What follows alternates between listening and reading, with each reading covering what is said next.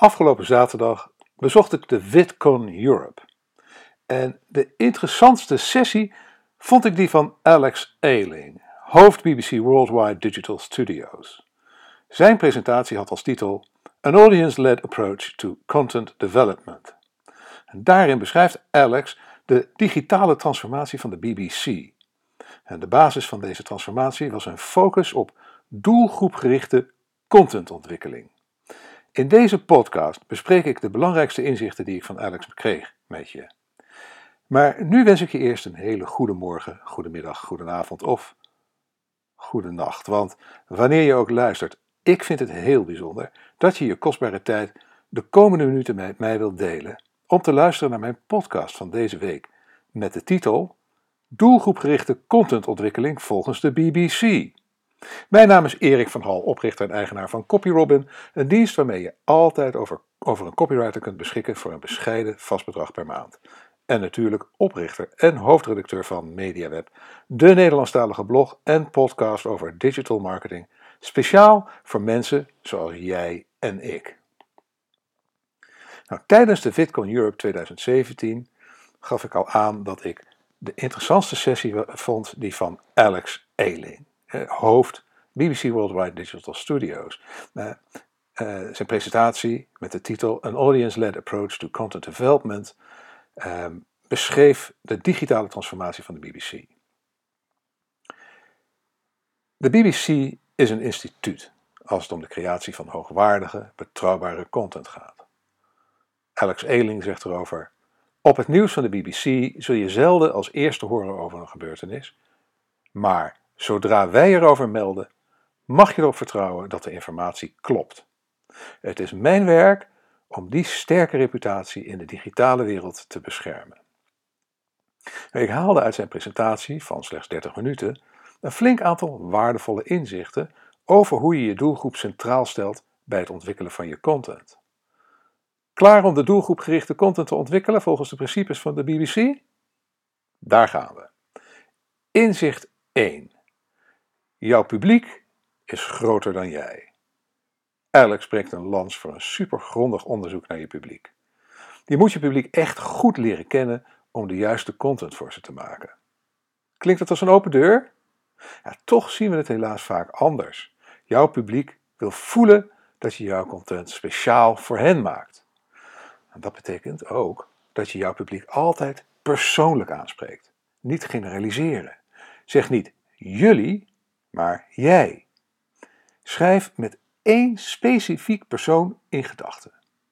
Die persoon bestaat bij voorkeur echt. Denk bijvoorbeeld aan je meest ideale bestaande klant. Alsof je speciaal voor hem of haar je content creëert. Nou, toen ik deze podcast bedacht, dacht ik natuurlijk aan jou. Het is maar dat je het weet. Inzicht 2. Segmenteer je doelgroep. Alex Ailing legt uit hoe ze de doelgroep van Top Gear segmenteren in verschillende typen. Zo zijn daar de petrolheads. Dat zijn de hardcore autoliefhebbers. Ze hebben zwarte nagels van het sleutelen en ze zijn wandelende encyclopedieën als het om automobielen gaat. De benzine stroomt zoals het ware door de aderen. Nou, deze kijkers zijn het meest geïnteresseerd in de technische aspecten van de auto's. Daarnaast kijken er ook veel mannen en vrouwen naar het programma die auto's helemaal niet zo boeiend vinden. Ze zijn fans van de absurde, politiek incorrecte humor. Maar Top Gear is erin geslaagd om voor een niche onderwerp toch een wereldpubliek aan te spreken door hun doelgroep goed te segmenteren en hun content op basis daarvan te ontwikkelen. nou, hoe zou jij je doelgroep kunnen segmenteren? Hoe kun je jouw onderwerp interessant maken voor zowel nerds als couch? Dat is een goede vraag. En ik stel voor dat je die bij je houdt en dat je daar even op gaat kouwen uh, als we straks klaar zijn met deze podcast. Gewoon eens eventjes goed kouwen op dat onderwerp. Hoe segmenteer je nou eigenlijk je doelgroep? Welke mensen zitten er allemaal in? Welke types? Inzicht 3. Online storytelling is een ander verhaal. Ja, een echte eye-opener vond ik wat Alex vertelde over storytelling-formules. We hebben allemaal geleerd hoe belangrijk storytelling is, nietwaar? En De meeste blogs, boeken en workshops over storytelling grijpen terug op de eeuwenoude formule van een goed verhaal. Sterk versimplificeerd krijg je een inleiding, de zogenaamde setup, de hoofdboodschap, de main message en de uitkomst, de reflection. Alex stelt dat de bezoekers van online content de setup, de inleiding, al weten door de context van de content. En daarvoor gebruik je bij online media dus niet een uitgebreide inleiding, maar metadata. Metadata, eh, dus, dus data over data, eh, dat is de, de, de, het, uh, meta description, de title tag en andere meta-informatie over de content, zodat de bezoeker, de lezer in dit geval, of de kijker, de content altijd al in een bepaalde context bekijkt. En dan betekent dat je direct door kunt gaan naar de main message, naar de hoofdboodschap. En tenslotte is de uitkomst uh, nou, in, eigenlijk in alle gevallen een call to action. Daarom adviseert Alex om bij online content direct te beginnen met de hoofdboodschap. Cut to the chase, zegt hij. Oftewel, kom direct ter zake en sluit af met een duidelijke call to action. Wat is de volgende stap voor je bezoeker? Inzicht nummer 4. Werk samen met je publiek. Alex is een groot voorstander van om je publiek nauw bij de contentontwikkeling ontwikkeling te betrekken. En dat kan door user-generated content, oftewel de content die de bezoekers van je website, blog of social media kanaal zelf maken. Denk aan comments, reviews, social media updates, etc. Maar ook door influencers in te schakelen of door content betaald te laten creëren door experts uit de doelgroep. En in de blogpost heb ik uh, foto's van slides ge gebruikt. En uh, op een van die slides, die zal ik een beetje moeten beschrijven voor de podcast nu. Ehm, maar op, die, op de horizontale as staan de verschillende bronnen van content naast elkaar. En dan hebben we het over user-generated content, influencers en experts. Dus experts uit de doelgroep.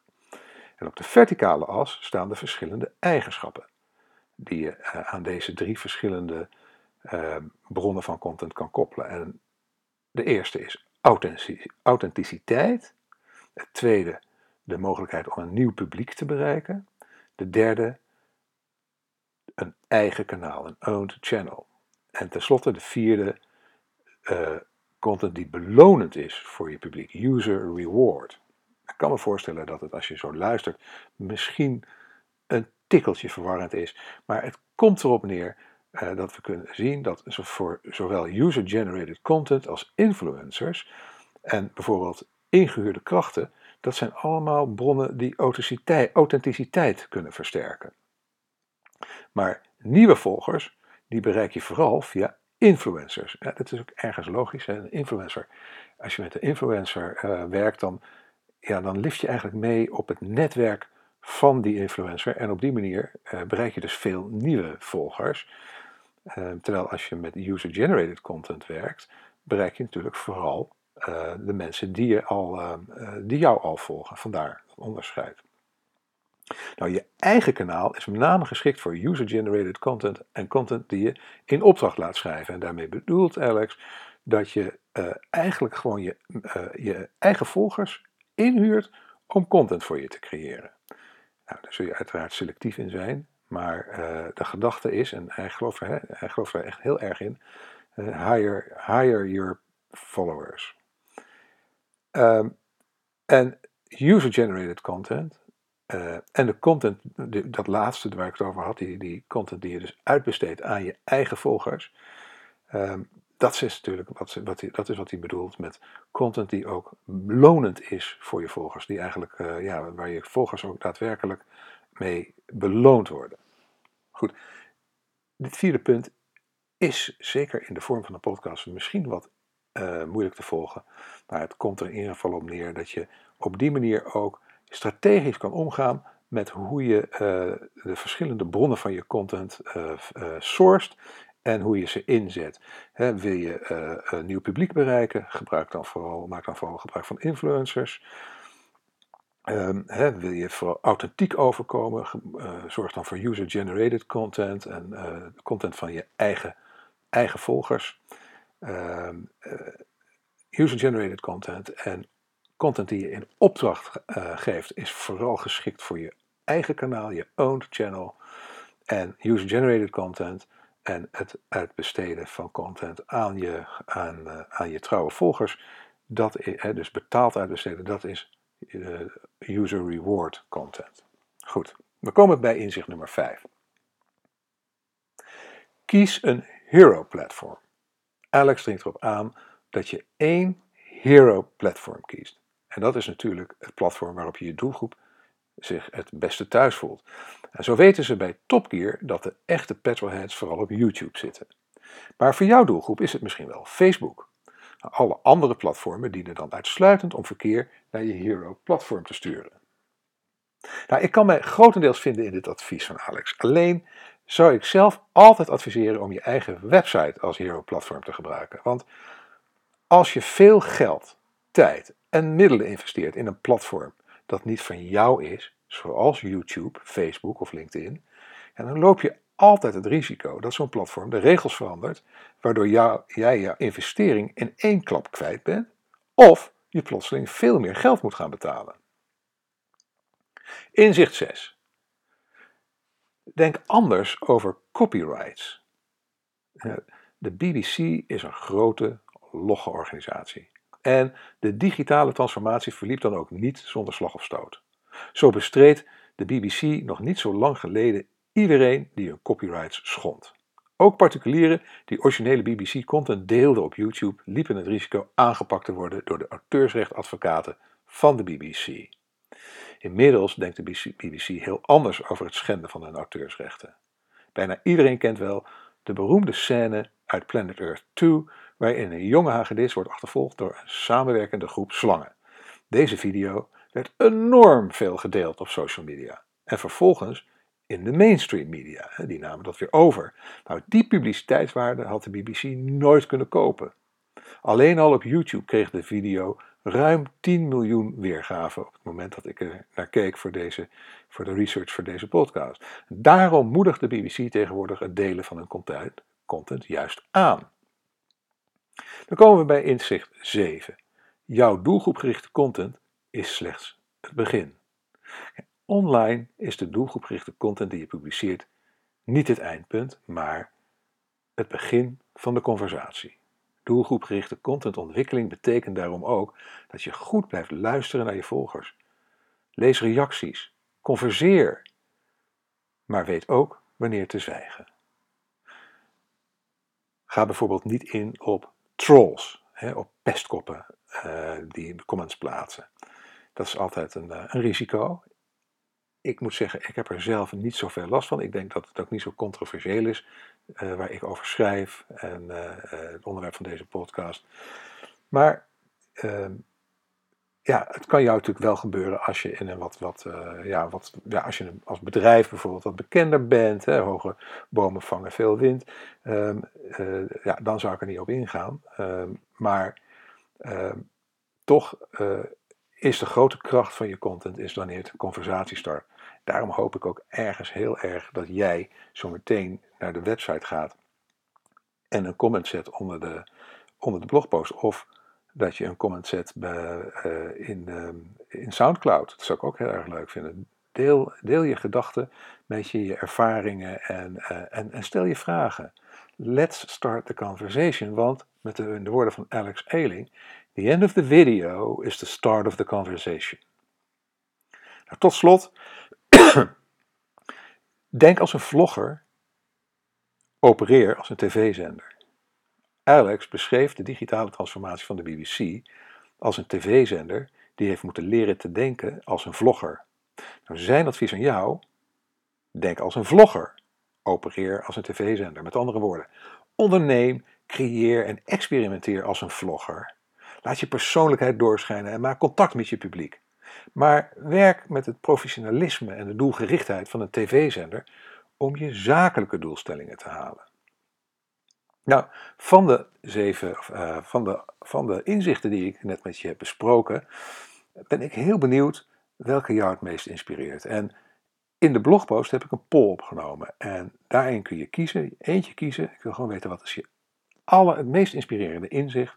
En dan, daarvoor zet ik ze nu nog even voor je snel op een rijtje. Het eerste inzicht was: je publiek is groter dan jij.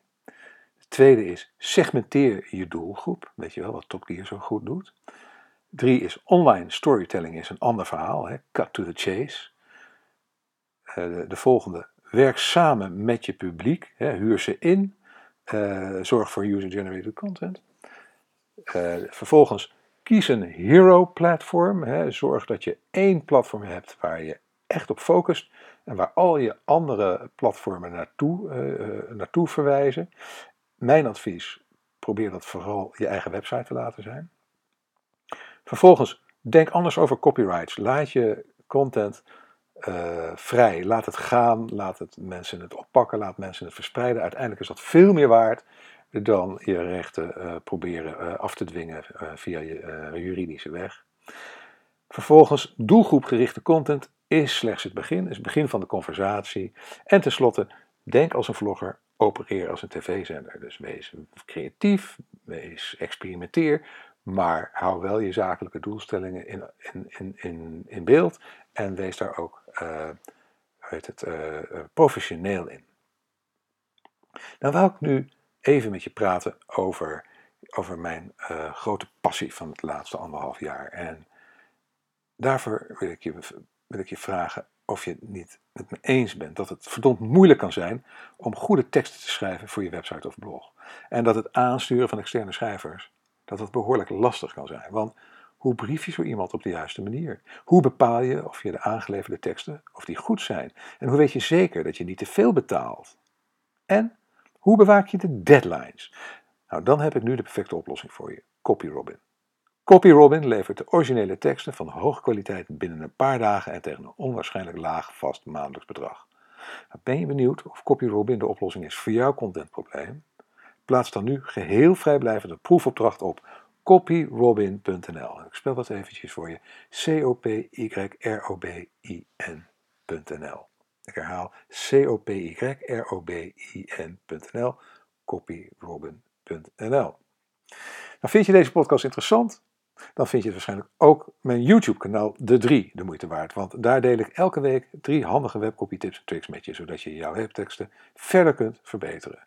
Ga naar bit.ly slash podcast-de 3 en dan schrijf je dat de 3 met de DE en het cijfer 3. En abonneer je vandaag nog. Goed, bedankt voor het luisteren. En als je graag elke week een notificatie wilt ontvangen met het onderwerp van de blogpost en de podcast, schrijf je dan in op onze nieuwsbrief via bit.ly slash mediweb-nieuwsbrief. Je kunt dan bovendien gratis deel 1 van mijn e-book Online Marketing Checklist en nog een aantal andere vrije goodies downloaden. Als je met plezier hebt geluisterd en je bent nog niet geabonneerd op deze podcast, abonneer je dan via iTunes of SoundCloud. En als je vindt dat andere online marketeers en entrepreneurs naar deze podcast zouden moeten luisteren, laat dan een review achter bij iTunes of SoundCloud en deel deze podcast met je sociale netwerken. Je kunt ook deelnemen aan de conversatie over dit onderwerp door een reactie achter te laten onder de blogpost op onze website mediaweb.nl. Want je weet het, na de podcast begint de conversatie pas echt. Ja, toch? Goed, nogmaals, heel erg bedankt voor je aandacht. Als je nu nog luistert, dan ben ik je extra dankbaar dat je ook naar de commerciële boodschappen hebt geluisterd. Uh, heel erg bedankt voor je tijd en je aandacht en heel graag tot de volgende keer.